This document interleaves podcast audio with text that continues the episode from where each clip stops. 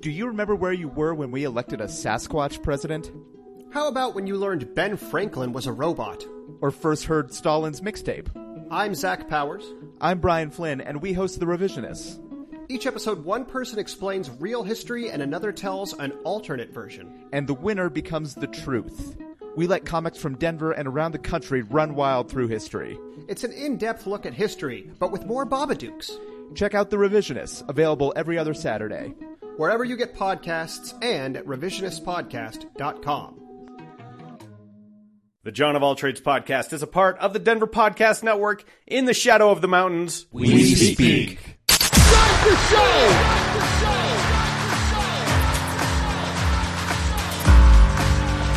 You have all made it to the dance. You have all made it, made it, made Coming to you from the X Axis, it's John of All Trades with your host, John X. Welcome, welcome, welcome to the John of All Trades podcast, episode 172. I'm your host, John X. Thank you for joining us. Glad to have you back once again. And on this week's show, I've got one of my favorite people I've gotten to meet professionally. Her name is Dr. Becky Takeda Tinker, and she is the president of CSU Global. Now, I met Dr. Becky, as she is known around her office, through one of the boards upon which I am the staff, and she was a board member. She rolled off that board recently. And as I learned in this week's episode, she rolled off that board because she is focusing on the business of CSU Global. And there is a ton going on there. If you're unfamiliar with CSU Global, it is a thoroughly online university, and they have built their reputation over the last number of years into an extremely estimable organization. And I'm proud to feature their work here. And one of the things that's striking about talking to Dr. Becky is her subject matter expertise and her drive and her focus and her direction are nearly unparalleled. Yet there's a warmth to her. There's an approachability. There's an accessibility. I tell her in this that I feel like I could pick up the phone and call her and she would answer. And that despite the fact that she has roughly a billion things going on. That speaks to the high quality of her character and the nature of her leadership. Another thing that bears mention, and I even bring this up during the show, is the modesty of her office. When you think of the president of a university, you know, you think probably a big fancy office with, you know, oak or mahogany or whatever. And no, it was a very sort of small office where she had just like a regular table and not a lot of space, but she talks about why that is the way it is. And I think you'll get great insight here into not only a very keen mind and a leader in higher education, but a nice portrait of leadership in action. Very excited to bring this week's episode to you. You can find out more about CSU Global by going to the John of All Trades website, J O N of all trades.us, and there will be a companion blog piece about this week's episode there. And as long as you're in the clicking mood, go to our sponsor, 4 Degrees, the number 4, D E G R E dot E S. They have been the sponsor of the John of All Trades podcast since episode 1. And I'm proud to feature their work campaigns, website building, online advertising, social media marketing. These are their areas of expertise, and I would argue they are unparalleled at what they do. If you have a message that needs to reach people, you need to be talking to 4 Degrees because they will get your message in front of the people who need to hear it most and do it for a cost that is very, very reasonable. The number 4, D E G R E dot E S. Now then, Episode 172 of the John of All Trades podcast is Dr. Becky Takeda Tinker, the president of CSU Global. Her episode starts right now.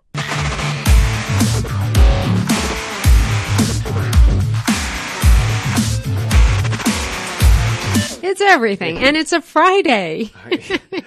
Whatever will- happened to having a free Friday? when will people learn that Friday is a day to catch up, right? right. Um, and here I am on a Friday, just taking more of your time. That's uh, the way it goes, though, right? But I appreciate that you have stopped by so that we could have a chat.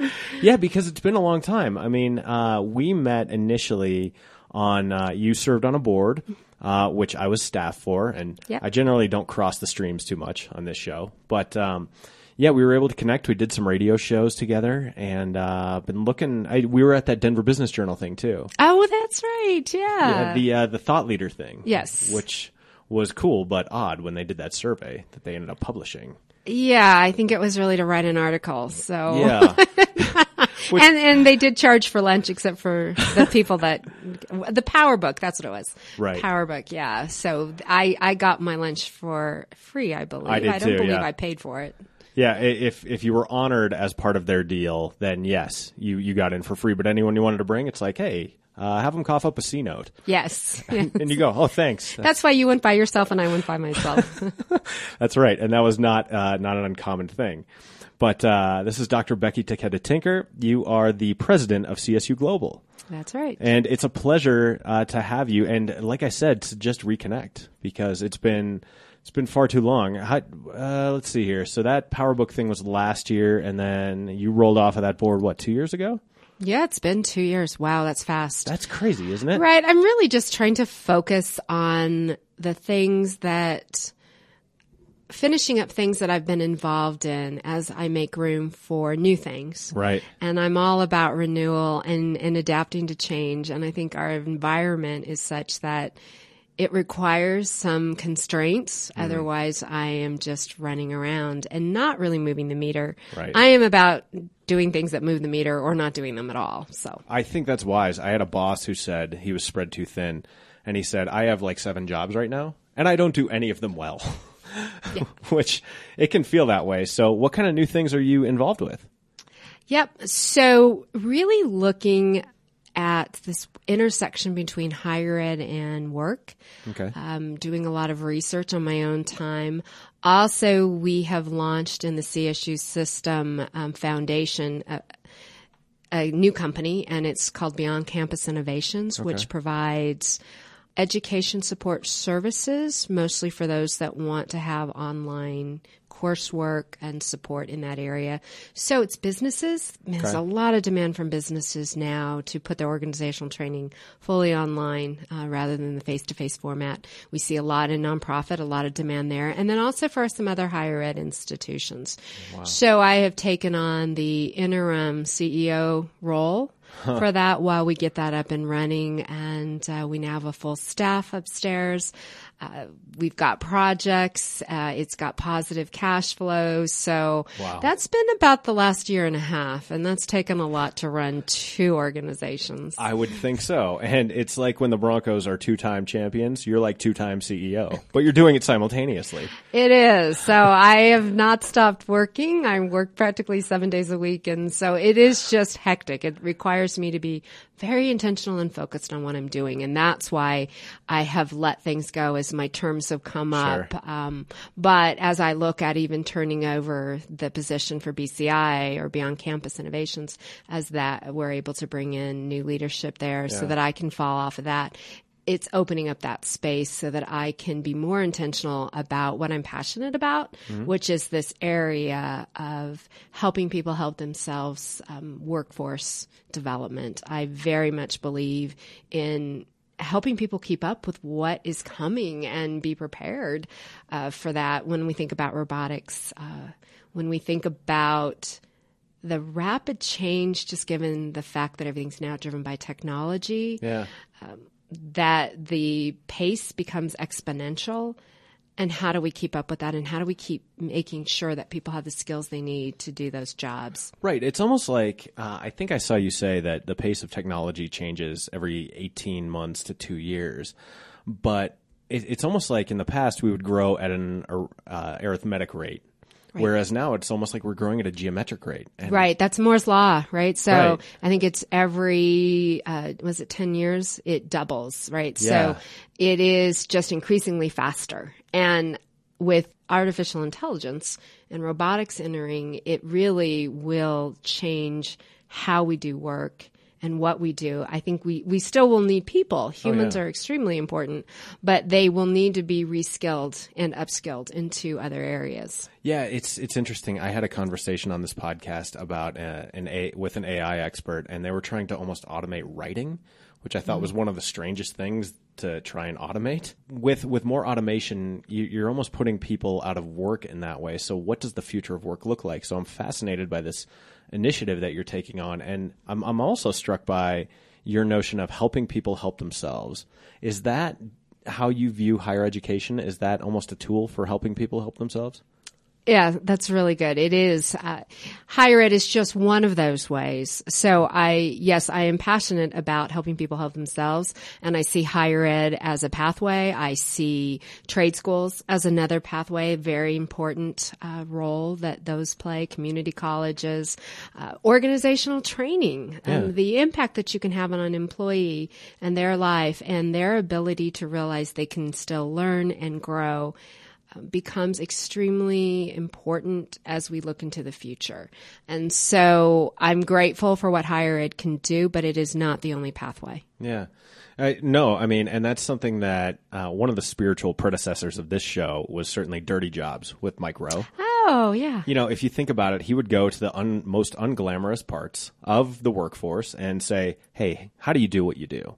And that show really inspired me because I like to talk to people and how did you get where you are? How do you do what you do? Mm-hmm. And so he talks a lot about the need for trade schools and tradespeople Mm-hmm. and you know And apprenticeships. apprenticeships. and internships, how important that's going to be Yeah. so that when you don't have training ready, because the pace of change is so fast, that you can at least provide one on one or one on many, you know, inside of an organization so that the person can learn the skills relevant to keeping that, uh, keeping a job and then moving to the next job. one thing that I'm curious about this is CSU Global.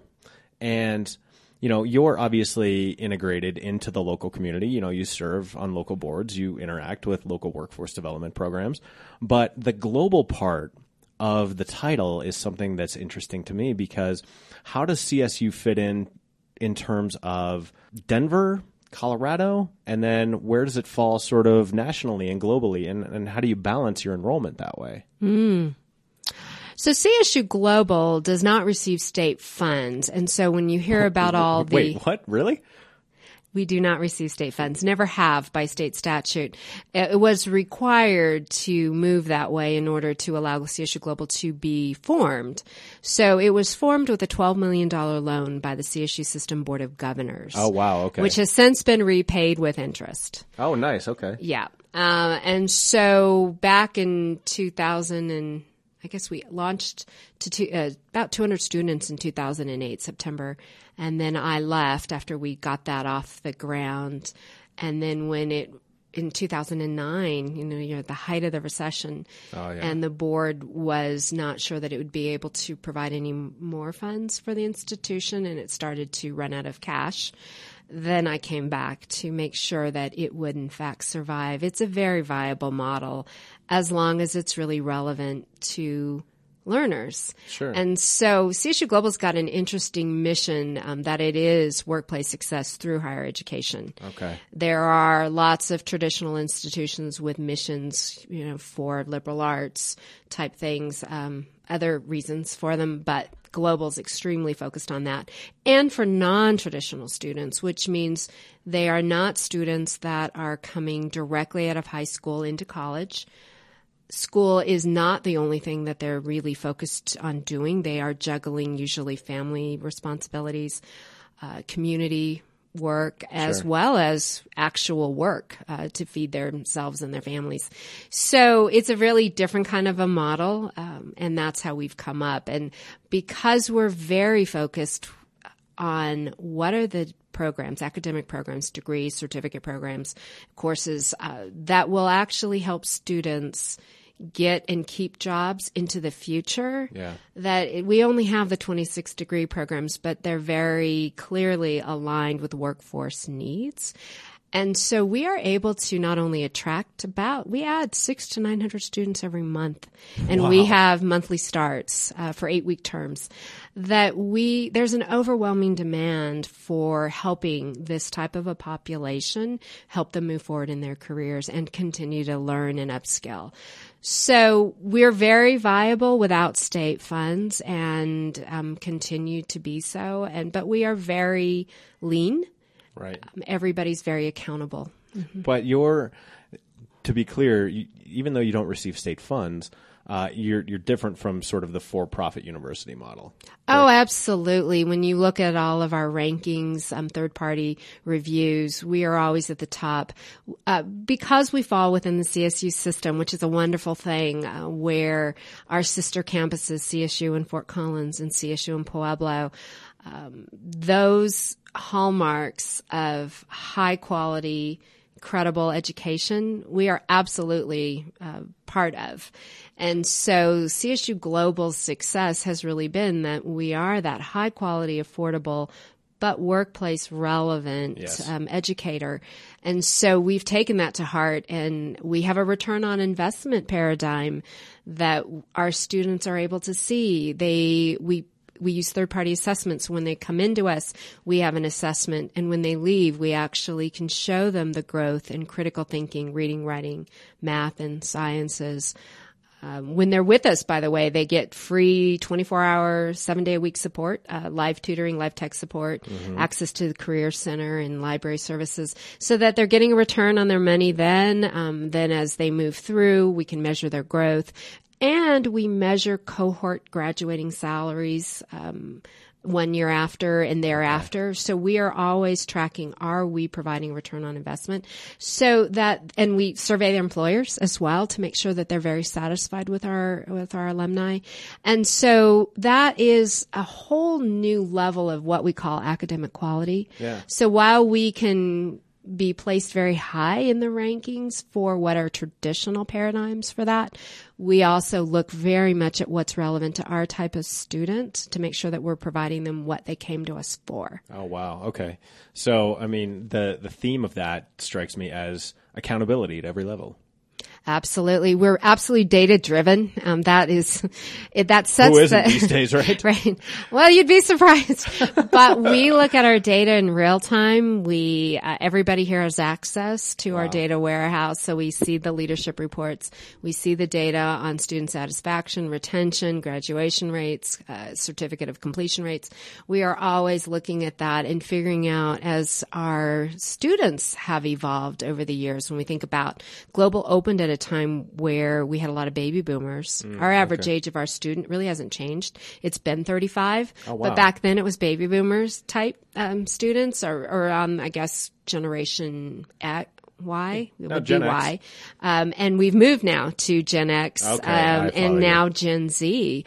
But the demands are different. Uh, not only do we have all the data on their engagement, but baby boomers are very different students in the way that they would follow through versus what we saw with um, Gen X, then Gen Y, then Gen Z. Yeah. So we are always having to evolve and change with the times and measure that data because what was satisfying to a baby boomer is not so much necessarily what a Gen X student is looking for from us. Oh no, certainly not.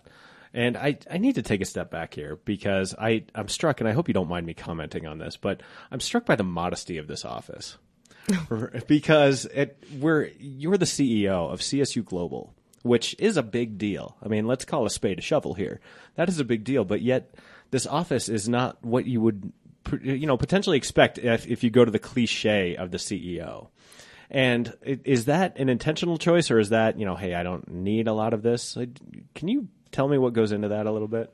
I am really a leader of very dedicated, very smart, very savvy staff and faculty. Uh, you cannot be in an organization like this that continues to grow vertically. You know, we now serve Right. about 20,000 students. We've graduated almost 14,000. We have served, therefore, 34,000 students. Jeez, Yeah. That's a remarkable size. Yeah. Can you imagine the pace? So not only are we, you know, growing in, in number of students that we serve, but we also go into these really innovative areas of credit transfer for organizational training. We have competency based. We have prior learning assessment. We are always looking at our academic programs and how we are operating in the best interests of our very non-traditional students. So it's a highly dynamic environment. And so I am yet a cog in the wheel. I, I mm. understand I'm at the top and I do set that pace. But really the fact that as you walk around the entire space that we have here, you'll see that we have cube sharing. We have three and four to an office. What we have is less about that than what we are doing. And because we can measure our outcomes and we take great pride in moving people and students forward, that's where we feel satisfied and successful. It's not about the size of my office. And by the way, this used to have two people, you know, and we have faculty in they share, we share, they come in, they can use this desk. That's why I have the second chair or the second uh, table thing here.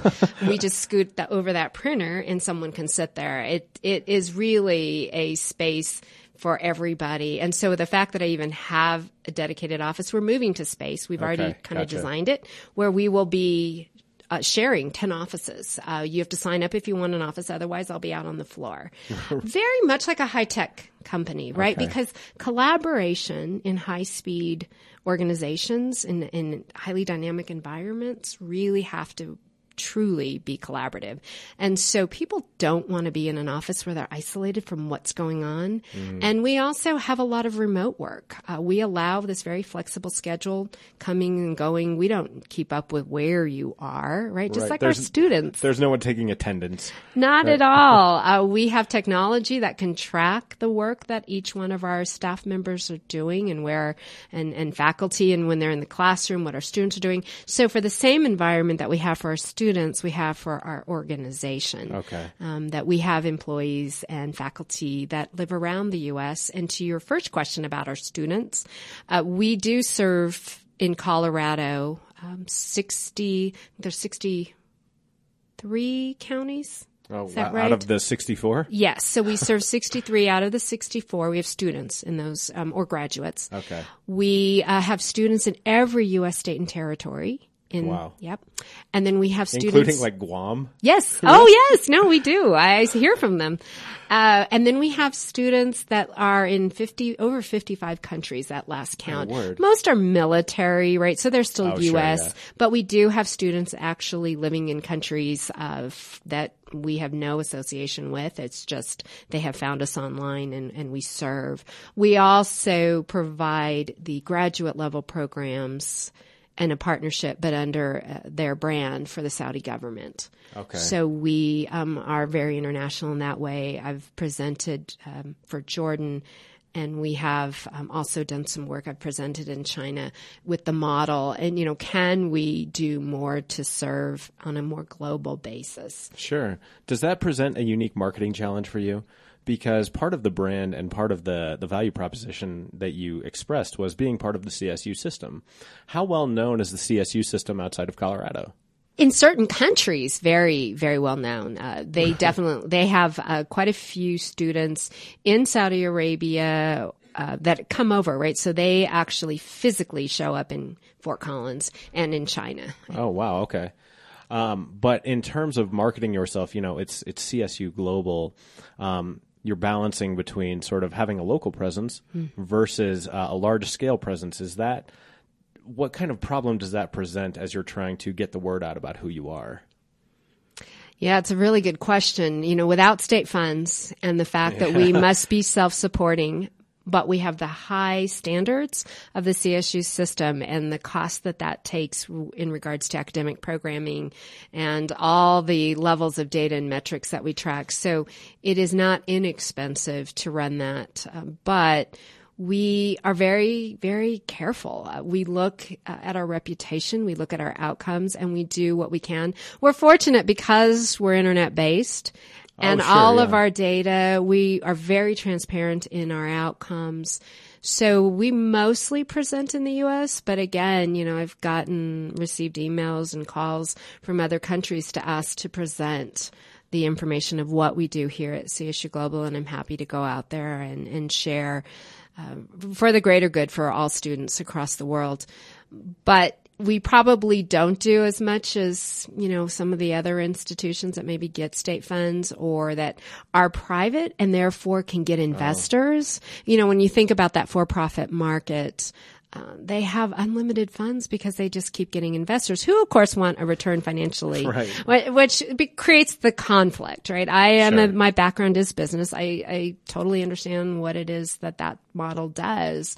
But that is not what CSU Global is here to do. It is about high quality, affordable, and career relevant education. And under the CSU system with that brand, we need to uphold it, and we do a really good job at it. Well, I think to that end, this is why you and I have always kind of hit it off, right? There's limitations, and there's almost like there's like fences, you know, that you have to sort of play within. And then there's a problem that you have to almost solve or a goal that you're driving towards and you don't know exactly how you're going to do it, but you know what your limitations are. So let's get in there and be creative. Oh yeah. Is that a fair way of characterizing it? It it really is. I maybe as even as a child, you know, always looking at. I grew up. I'm a third generation Japanese, so Oh. you can imagine all the rules growing up in that type of an environment. Certainly. Um, my dad is first gen, so I, maybe I'm second, if depending on how you want to look at that. But a lot of rules on behavior, and you know, how do you have those rules, but then still be the person you want to be? And so I operate really well in shades of gray, and and finding creative ways to make sure we don't break the rules, Yeah. but that we're able to actually achieve what we're here to do. And so I don't look at any of those things other than challenges and. it's just something that we can figure out a way around. Um, so yeah, uh, and we do that even at Global with uh, experimentation. We're really big on that. So we will think of great things and really interesting ways to solve problems and challenges. And they're not always successful, but at any given time around here, we're running seven to eight, different experiments where we are watching data to understand the tweaks that we are doing at anything, um, whether it's a different kind of an enrollment experience, uh, or a different ch- a change in a course. How are students reacting? Is it more positive? Are they more engaged? Are they learning and are they achieving at a higher rate you know those are positives and then we run a lot of experiments where we hope to get there but we don't actually see that so a lot of what we ultimately have been recognized for has been in the works for many many years under um, small very inexpensive Like tests. pilot programs? Yeah, there's a book, um, Ju- Jugaad, uh, which is about, it's from India and an innovation, um, frugal innovation. Okay. And I just got a copy of it and I was reading it and it's so much as how global has evolved and will continue to evolve because in order to innovate, you must have extra money to be able to do that. So you have to conserve from your general budget Right. extra money from that. So you have to get more efficient in that so that you have funds to run these small scale experiments so that you can keep tweaking and keep experimenting till you actually get something that actually moves the meter and gets to the goal. So, what are some of the things that you have brought in recently? What What are some of the changes that CSU Global has seen? Mm-hmm. We are adapting, so we will relaunch CSU Global December of this year. Oh, wow. It's not a creative name. It's 2.0 because we just got busy working on the stuff been, rather than come up with some new fancy title. But it is CSU Global 2.0. It is taking the eight years of data that we have and recreating every department based on that data. So for the students, they will have an, um, an, a new course environment, more tools aligned to workplace. So when we think about the project management uh, academic program, that you're using the tools that you would if you were a project manager inside of companies so that there'll be more plug and play. Looking at that, we are even taking our accounting program. It's not just accounting as you would have because we know that robotics and AI will be taking over the general accounting as we know it today. Hmm. And so that is going into accounting automation and, and management. Oh, because, you know, you'll still need people to manage Yeah, you pieces. need but- oversight. yeah, but you're not actually going to be doing the actual accounting work Right. necessarily. So anyway, we're we're looking at all the programs and then adding in personal learning paths so that students have more choice and that they can choose that maybe they need some more help, you know, more math help or, or help with understanding certain concepts. So they will be able to choose the path that has more support while they're still in the same classroom. Oh. So they're not leaving to go learn it out on the side or go through remediation or even adaptive learning necessarily. They are choosing that they, they need some more support here or they don't in this next class need as much support. And that's by modules. All of our classes have eight modules. So that as they move through, if they have issues and trouble and challenges, they can go to get 24 hour seven day a week free tutoring that Yeah. we talked about. But they can also learn it on their own and get help from their instructor as they go into a different part of the course to get that extra support. So that environment will allow a, a customized a more individual experience for each of our students. Hmm. So that is new in our student advising. They are looking at each of our students and understanding how they want to be communicated with um, and what their needs are. And we create customized profiles for each of the students so that, for instance, I'm not very good at necessarily answering phone calls as well as good as I am in answering texts and email. You will always find me no matter what kind of conference or meeting I'm in, I'm still able to keep up with what that is.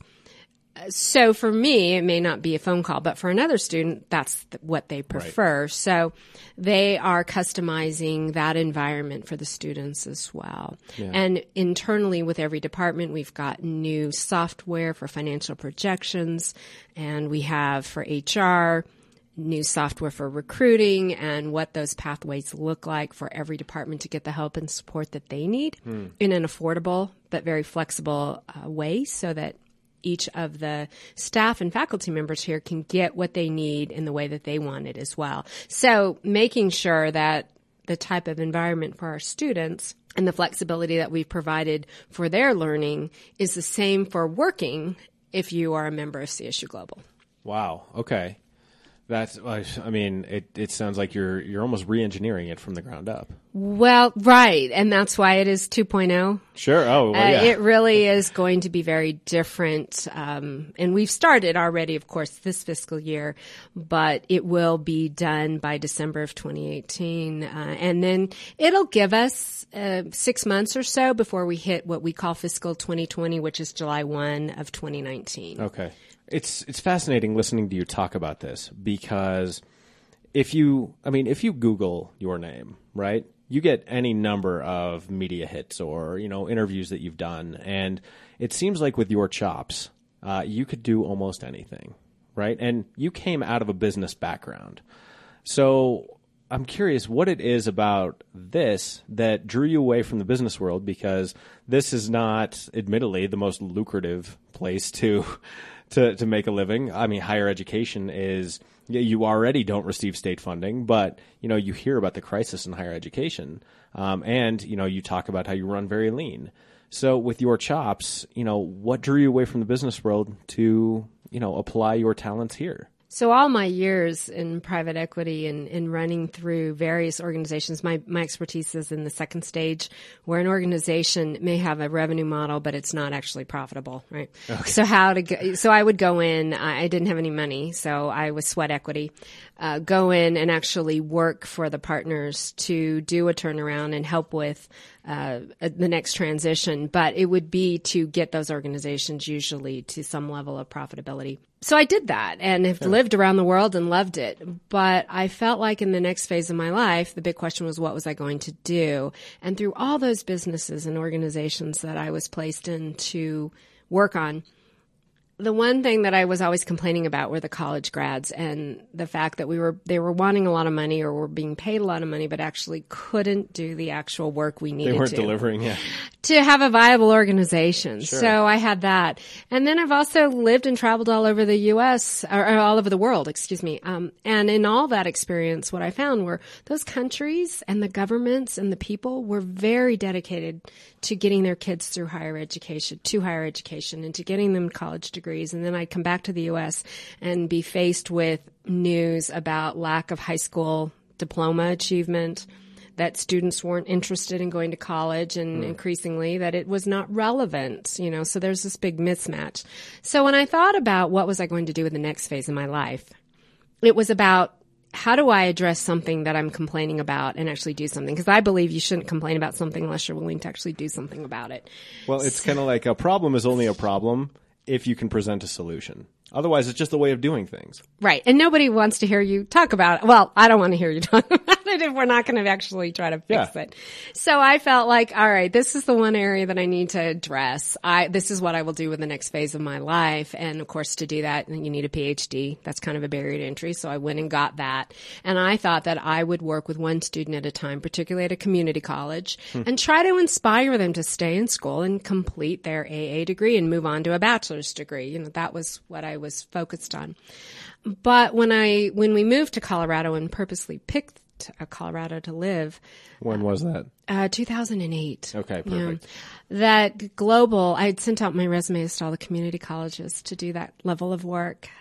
And I got called from somebody from this campus, uh, this university, and they needed a practitioner to actually work on the curriculum because of its mission uh, towards work. They needed somebody who'd actually worked it, but also had a PhD. So I came in and started working on that curriculum and then ended up doing a little teaching. But I, how I ended up with staying with Global was really the fact that what it served and who it served and the fact that it deserved a chance to survive and thrive because of the type of population that it was meant to address. Okay. Which at that time really was not a big population. Now, non-traditional students, whether they're served or not, represent 75% My word, really? of all those that are, are going to college Wow. it's huge.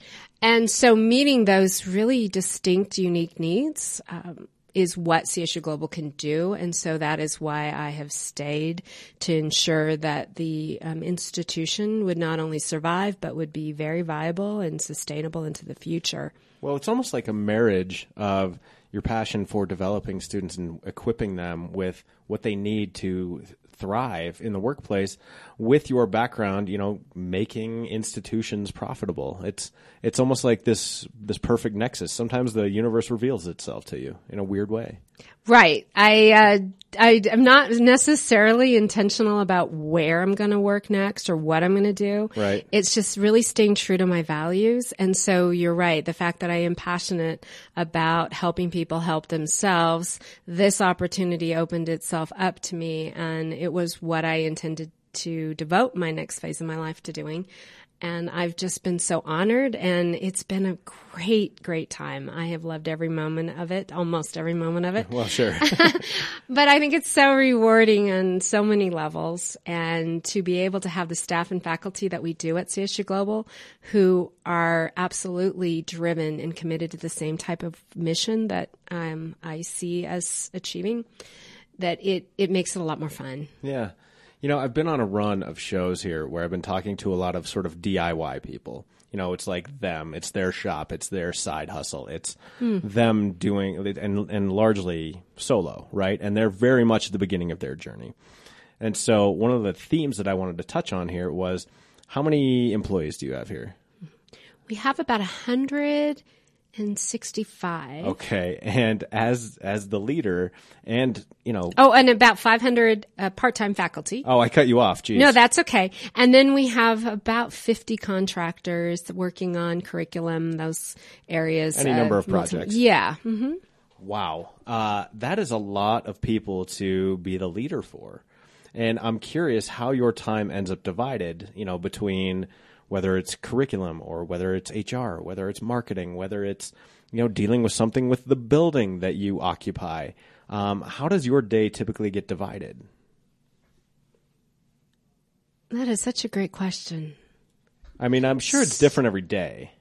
It is, but I think on whole, right, I should be able to answer that. I would say at least 50%, 50 to 60% is people. Okay. No matter how much I love technology, no matter how many tools I bring in here, Yeah. it's that human connectedness and the development of what it is to be in this organization and to be able to bring up the senior leadership. Right. Right. But With my background, it is unique. I'm not a higher ed traditionalist, uh, nor am I just pure business when we talk about the work that we do at CSU Global and for global good, as we consider right. that. That it takes that, it takes both of what I know and, and all the work that I've done in nonprofit to be able to run CSU Global. And so it's passing that knowledge on to my senior leaders and, and all the leaders actually in this organization. So I spend about 60% there. I spend uh, 25% about of my time on new initiatives, looking at what are the next new things that we need to be addressing here. And I raise those to my senior leaders and they, because they're the ones that ultimately are going to run with those. But I am really the instigator of change and meeting the next market needs. And then the balance of the time is spent actually running operational things, looking at P&Ls, challenging the different departments and areas of operations. Wow. So, and in amongst that, of course, I've speak a lot on this on uh, for higher ed and, and business. So I travel quite a bit, but I have got it down to a science. I usually can get like a four six o'clock flight out of Denver, and I land wherever I am at midnight, whatever that is, when I do my speaking engagement, and I get back on that plane, and then I come back so that I am back where I need to be because not only do I have CSU Global, but I've also got initiatives running at Beyond Campus. Wow. And I know that they need attention and the people need time with me there as well. So it has been, when I say seven days a week, it mm-hmm. has been and more, but you know, it's not, I love the work. I love the people and I like the challenge. Yeah. And so it's not work when you get to do what you like to do. Yeah. I mean, everything that you said to me, you said with a smile on your face, which is remarkable to me. And I would say that's rare, but that's my favorite type of show to do, where you find someone who is right where they want to be. And, you know, you described to me this almost what some would regard as an insane schedule. And you, you do it just uh, with a smile and a whistle, it seems like. It's an integrated life. And, you know, I think increasingly as the pace of our market in the world uh, gets faster, that if people are not in what they really love to do, it's not possible to keep up, right? So that you are, quote, doing work, but if it's not aligned with your passions, it's exhausting. Oh, yeah. Uh, it's totally draining. Yeah, so that you won't be able to keep up and you won't be able to be an expert in whatever it is you say you're an expert in. Mm-hmm. And so I think I am evidence of that fact because in addition to all of that, you know, I'm always reading and looking at the next new leadership thing. What is it that they're saying? You know, is that really any different than what I know or have Right. learned right during my PhD? So I'm trying to stay on top of, of those trends as well and the new demographics and, and what you know, the new generations, what are they looking for in their leadership? So I'm very interested, right? So I am keeping up with that as well. But if it's because I am in my zone or what I know that I care about. And so when we talked earlier at the very beginning of this interview about me coming off the vital board and and looking and downsizing um, the other areas of my life and providing more focus it's because i realize there's only so many hours of the day and if i am to be the type of expert leader in whatever i'm in charge of that I have to keep up with that and therefore I have to be more focused on where I'm spending my time. I think my days of being able to have quote a well-rounded life hmm. are gone and so I better gosh darn be in something I really love. Yeah, no kidding. And it's always the mark to me of when when you're talking to someone special. And I told some people this before I came down here. You know, they asked me what I'm what I'm up to, and I told them that I booked this interview with you. And you have this ability when people talk to you that it feels like you have much more time than it sounds like you actually do. Every time I'm with you, I feel like I could pick up the phone and talk to you almost instantaneously, which I know is not true, and I don't try that, you know. But I, I think it speaks to your ability to be present pretty much at all times. Is that something that you work on intentionally, or does that come fairly naturally to you? I'm a continual learner and I care very much about human connectedness and where other people are going and what they're doing. And so I guess that is natural, which is so interesting because really if you were to look up my scores on an assessment, I'm an introvert. Uh, you're not I am going to too, actually. Oh, funny. Cause you're not going to find me necessarily looking to get to every party. You know, I do a lot of events because that's part of my role as a leader to be there. But I have very real conversations or I don't necessarily have them. And so I, I do like to connect in a very genuine way. I am a very genuine person. I, I don't spend time where I don't believe that I can make a difference or can really connect. And why I like you is that you're always so thoughtful and you too connect. When you connect with people, you really are listening and you're taking it in and providing relevant feedback. And so that's, um, being able to do this with you today is, Right. is so much fun. Yeah, it's a pleasure. I mean, that's it's exactly the type of connection that you hope for, and over 170 plus episodes, that's what keeps me coming back to this show because this show is it's a labor of love. You know, I don't make any money from it, and it takes a lot of time, and you know, you're setting it up and all that, but you do it because you're seeking that connection. And anyone who is willing to sort of sit down with me and take time to talk about themselves and talk about what they do, man, I can't get enough of that. And it sounds like you're wired very similarly. Yep, it, it does sound like that. I think that we can make a difference in somebody's day for whatever they're going through or dealing with, that maybe there's something in what we share that could be helpful. And that's also why, you know, spending time with people, it really does matter. And so you, see this, well, you can't really see it, but I have a pile of stuff that I came in to do today and it, I've gotten to none of it, which means this is, will be my weekend homework Right. um, so that I can get real projects done. But it's so important for me to connect with my people and figure out what's not working and what's working and where can we go starting Monday. Right. Because we have no time around here to wait. It's about figuring out where we're at and moving forward. Right. It's. Uh, I remember reading this thing. There was a writer. Uh, he he just wrote online stuff, and he said there was something that I have written. He was signing off, like he wasn't doing this particular project anymore. And he said there was something that I wrote that only you and I in the entire world got, and that is a moment between us, and I will always treasure that. And I thought, God, that's amazing. And you know, he's writing his own sort of eulogy for his writing career, but when you go to anyone's eulogy, the stories are always about some seemingly meaningless interaction that someone else hung on to. And that is what connection is all about. And it's remarkable mm-hmm. to me. And more important, every passing day, year, as we look at robotics, I mean, we will have within the next seven years more robots in our armed forces Wow. than humans, you know, on the front lines. Um, and we'll be shipping, I understand it's over a million robots a year at that point and then becomes exponential. So I think robots are very valuable in a lot of different ways. Um, but humans are the ones that can, that human connection is not human to robot. Although, you know, I do love my iRobot, uh, Roomba vacuum. oh, sure. Yeah, it's like our dog, and I follow it around, and it's it entertains me. Um, and it's very it's very interesting. That's pretty funny. He has his own personality. We actually have given it a name, Oh, you but gotta, you it is not. me. Oh, it's called Max. Max, yeah, my husband will say Max finished his job, and I was like, "Oh, did it take long?"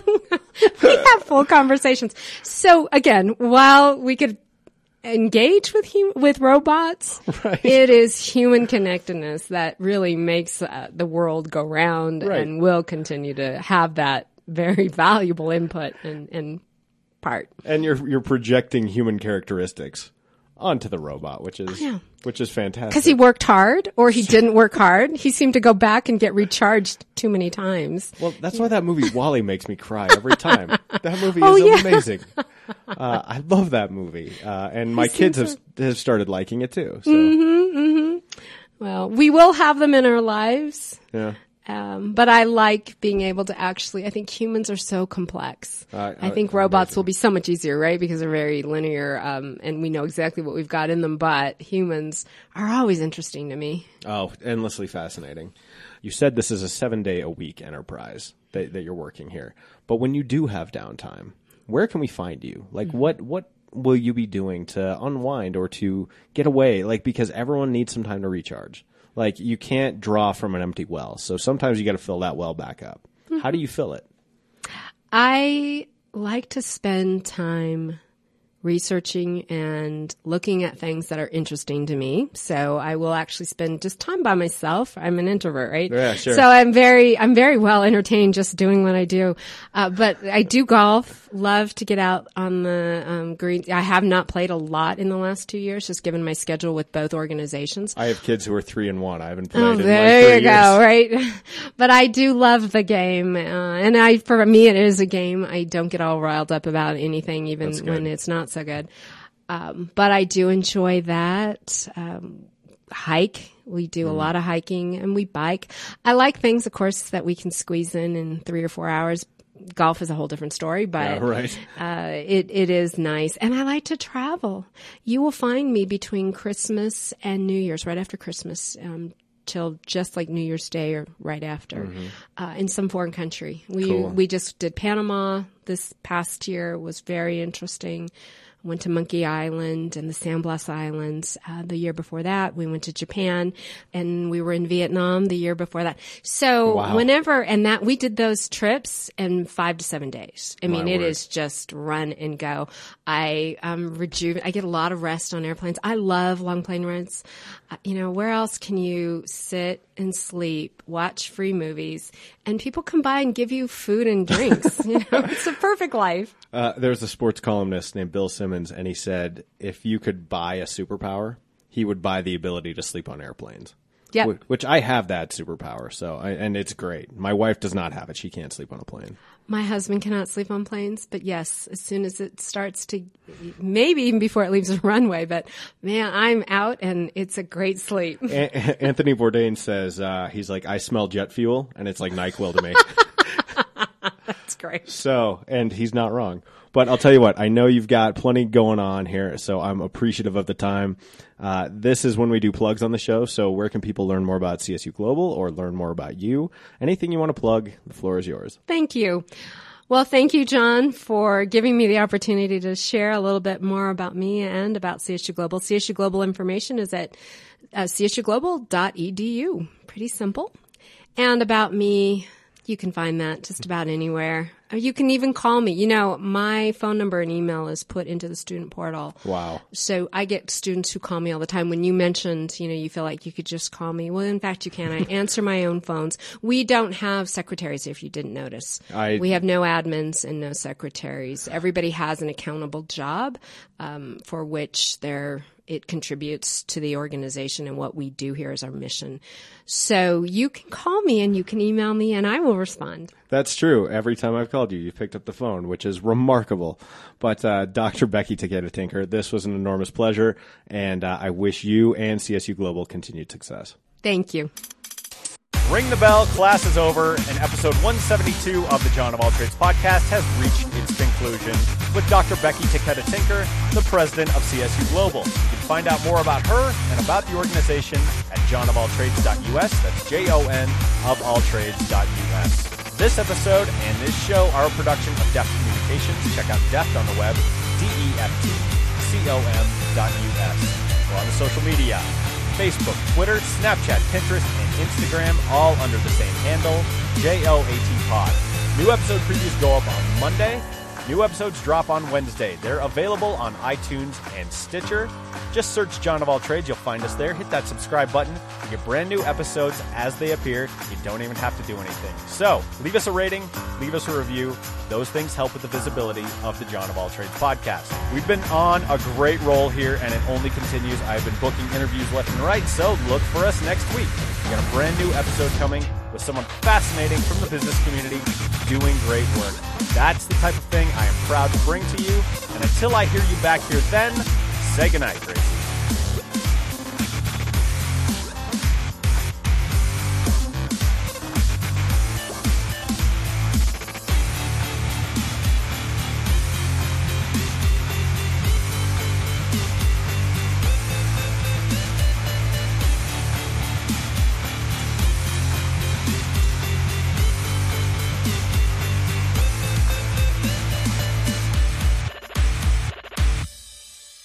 That's good, Johnny. The John of All Trades podcast is a part of the Denver Podcast Network in the shadow of the mountains. We speak.